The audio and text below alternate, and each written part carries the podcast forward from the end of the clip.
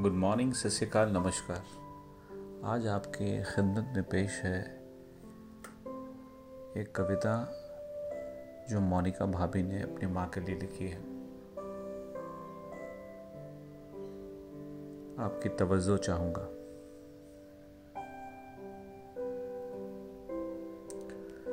कितने भी पकवान बना लूँ, कुछ मन को न भाता है।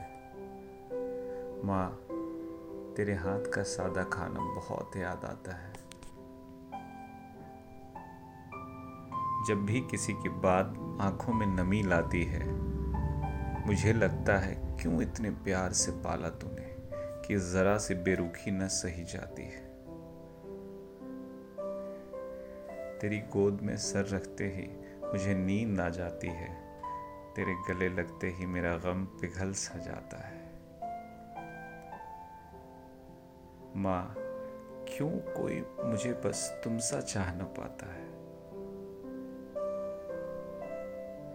जब से मैं खुद माँ बनी हूँ, तेरे गुस्से पर मुझे हँसी आती है। मुझे भी अब पता है, कब कोई माँ अपने बच्चों से नाराज़ हो पाती है। जब भी आँख में पानी चुपता है, तेरा नाम जुबा पर आता है। माँ, तुमसे बस कोख नहीं, मेरे दर्द का भी नाता है।